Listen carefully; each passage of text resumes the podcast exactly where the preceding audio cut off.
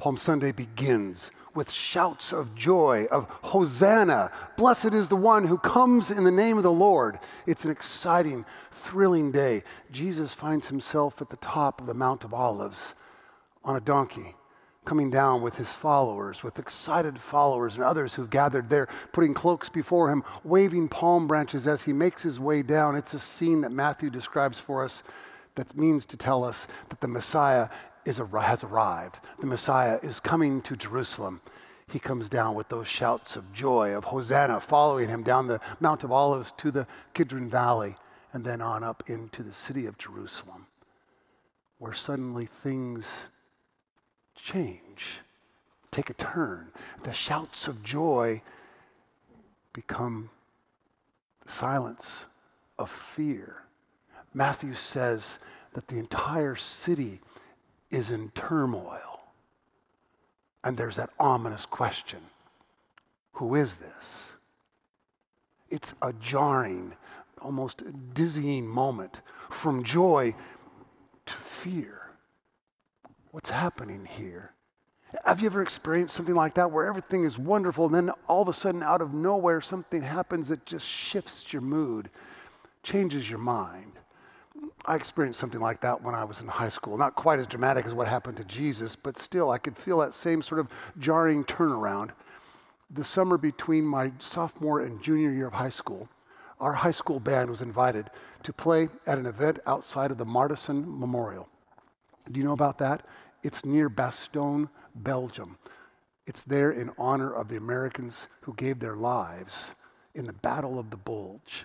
Well, our band flew into Amsterdam, then took a bus to Brussels where we stayed for a couple of nights, and then we bussed out about an hour and a half out to the city of Bastogne where we lined up to begin a parade. We were going to march through the narrow streets of Bastogne, stop in a in a town center and give a brief concert, and then march all the way out to the to the memorial to participate in the celebration and the remembrance there. Well, we had to march in fours, columns of four, because it was so narrow. We played our normal parade set, and then we got to the to the town hall, to the town center, where we played this brief concert. I think it was four, maybe five songs. The crowd was there. There were hundreds of people gathered. They really appreciated what we did. They gave us a great round of applause, and our band director did something that I think was brilliant to this day. He looked at us and he said, "Encore, let's play Sweet Caroline." Do you remember Sweet Caroline by Neil Diamond? I'm sure you do. Well, as soon as those first notes were hit, you know them, na na na, na na na na na. I won't sing anymore, but as soon as we began those opening, those opening notes, the crowd went crazy. And when we began playing on the first verse, they joined in and they sang the words in English with us. It was a goosebump, joy-filled moment, unbelievable. And then when we were done, they just cheered. And as we marched our way out out of town on our way up to the memorial, they patted us on the back and waved American flags. It was a Just an amazing moment of joy. Our mood shifted dramatically when we arrived at the memorial. Maybe some of you have been there. It's a five-pointed American-style star. It looms on a hill in the distance. We gathered with the others who were there for the for the ceremony. We played the Star-Spangled Banner. And then we learned during the ceremony about the, the battle itself. It lasted five weeks. seventy-eight thousand soldiers were injured or killed in that brutal battle. It was overwhelming to hear some of the stories. At the very end of the of the presentations and the stories that were shared, our first chair trumpet walked up onto the stage and she played taps. I was a smart aleck fifteen-year-old kid. I wasn't exactly a flag-waving patriot or anything like that. But I'm not embarrassed to say that my eyes were filled with tears. We'd gone from this amazing moment of joy to this solemn reminder of the sacrifice made by so many. Now, it's not quite as dramatic as what Jesus and, and his followers experienced on Palm Sunday, but it was something like that. It was this jarring, uh, sort of dizzying turn from absolute joy to fear and ominous worry. Who is this? What's going to happen next? Let's step back for a moment, though. Let's consider the crowd that's following Jesus. A cynic might say, well, they're following Jesus because they, they've seen him do amazing things. He's healed people, and he gives beautiful sermons and teachings. And then during the feeding of the five thousand, they were all fed. They were hungry and were fed, got a free meal out of it. So they're just following Jesus along for the show, for the for the free food and the and the free things that he, he puts on display. I've preached a couple of sermons like that, frankly, and I, I kind of regret that I did. Yes, some of these same who are filled with joy will turn and hide and, and abandon Jesus in his most difficult moments. But I think at the center of who they really are, the reason they're there with him now is because so many of them are from the margins. So many of them have been forgotten. So many of them have been left behind. And what they've seen in Jesus is more than a free meal. They've seen a representation of God's shalom. That indeed there will be food on their tables, roofs over their heads. They will have more than enough. Their family will be fed. And there will be the, the sense of peace, not just the absence of war, but the tr- sense of true peace, of true shalom, where all of God's children can live in joy and community. I think that's why they're there. I think that's why they're so excited. Finally, they're saying, the Messiah has come. The era of peace, of true shalom, is making its way down the side of the Mount of Olives. It's Rachel Held Evans who says that the church is God's way of saying, I'm having a banquet, and you're invited. The messed up and the mismatched, all of you are invited. Here, have some wine. What a simple yet profound truth she's naming there. The mismatched, the, the, the misunderstood, the mistaken, the messed up. In other words, you and me are invited to be there at that banquet. I think that's what they're experiencing. That's what they're looking for. Well, now let's shift the scene again. Only now let's go over to the coast, to Caesarea Maritima. It, it means the city of Caesar by the sea. That's what Caesarea Maritima means. It was designed and built in honor of Caesar by Herod the Great forty years before. It is now being used as the palace for the Roman governor. That's where Pilate, you remember Pilate from the story, right? The Roman governor of Palestine, that's where he lives. Consider the view. I've been there a couple of times. It, it, they're just ruins now, but you can imagine what it's like. There was an indoor freshwater pool where the water was probably recycled every single day.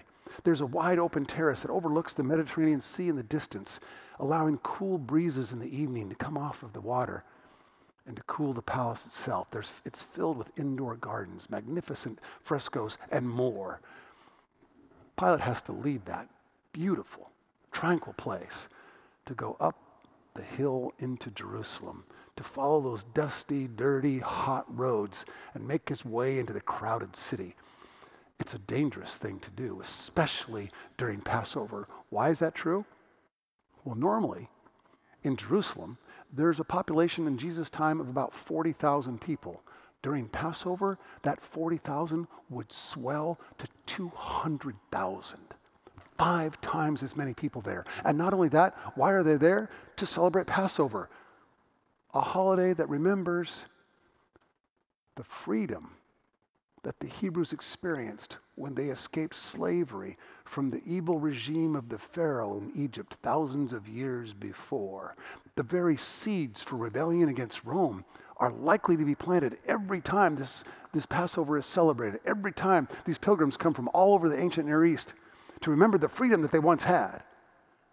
And so you can see how difficult it can be for Pilate and his soldiers. He's bringing a garrison with him to face this overwhelmingly huge crowd. But I want to be careful here. Sometimes the Gospels feel like they present Pilate as a sympathetic character. One of them says he just washes his hands of the death of Jesus and blames it on the people. He doesn't seem to get too much, he gets, seems to get sympathy from them. I would think differently about this, though, if I were you. Pilate was a brute. He would kill anyone who was in his way if he thought it was going to weaken his political power. In fact, there's a story that the Gospel of Luke hints at from a few weeks before Jesus' arrival in Jerusalem, when hundreds of Jews are killed in the temple square. You see, they were upset because Pilate had added an additional tax so that he could build an aqueduct to bring more water into Jerusalem.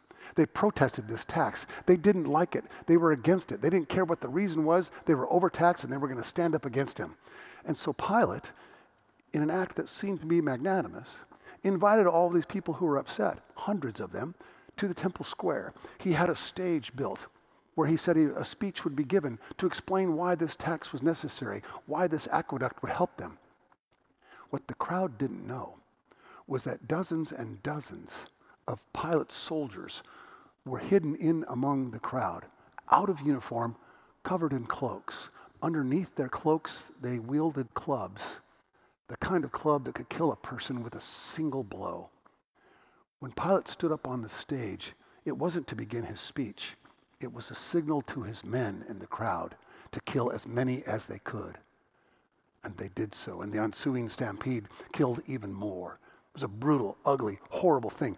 Don't give any sympathy to, to, to Pilate, none whatsoever. He would kill anyone who got in his way in order to maintain his power. It's Bruce Chilton, a, a great historian, who says in his book called The Herods that when Jesus makes his way down from the Mount of Olives through the Kidron Valley and up into the city of Jerusalem, it's a political act. I agree, it is. Stanley Hauerwas, who's a very good scholar, he agrees as well. Hauerwas is the kind of scholar that can irritate conservative evangelical Christians on the right and progressive mainline Christians on the left and everyone in between. That's when you know you're a good scholar, when everybody's arguing with you all the time about different angles of your perspective. He believes it was a political act as well, but for him, the politics of Jesus are about using the power of the source of life itself to bring life to the community, to bring that shalom into reality. Oh, I know.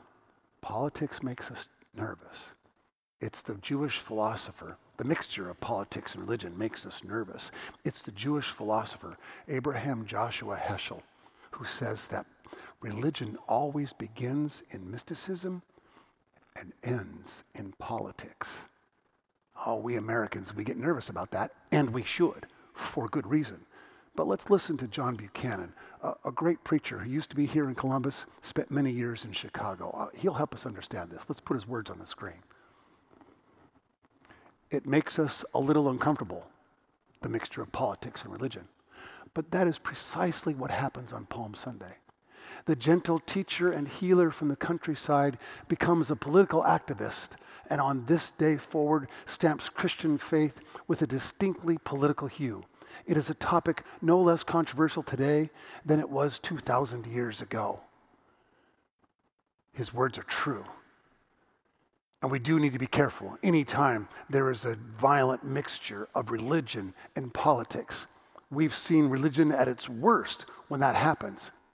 And yet, what we learn from Jesus a day or two after his triumphal entry into Jerusalem is what this politics looks like.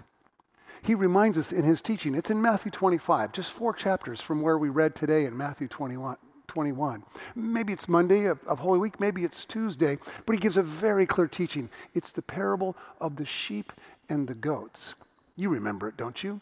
Jesus says, anytime you feed someone who's hungry, anytime you give water to someone who is thirsty, anytime you give clothing to someone who is naked, anytime you welcome and accept the transgendered person into your community, anytime you do these things for Christ's sake, for God's sake, it is as though you're doing it for Jesus himself. It is as though you're doing it for God.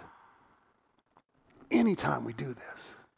You see, Palm Sunday calls us to what one preacher says is a courageous voice in the community, to live within communal faith and find in that communal faith the strength we need to take conspicuous actions, to welcome the stranger, to welcome the different, to go to the margins, to the edges, to wherever we need to go in the name of God with a word of hope. We've seen that at work in our world in the last one hundred years.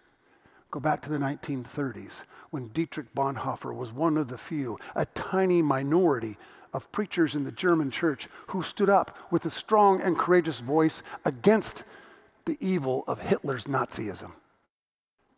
Tragically, Pastor Bonhoeffer lost his life on what would turn out to be the last day of World War Two. Move forward to nineteen forty-four, when a young man in South Africa named Nelson Mandela organized and stood up against the evils of apartheid.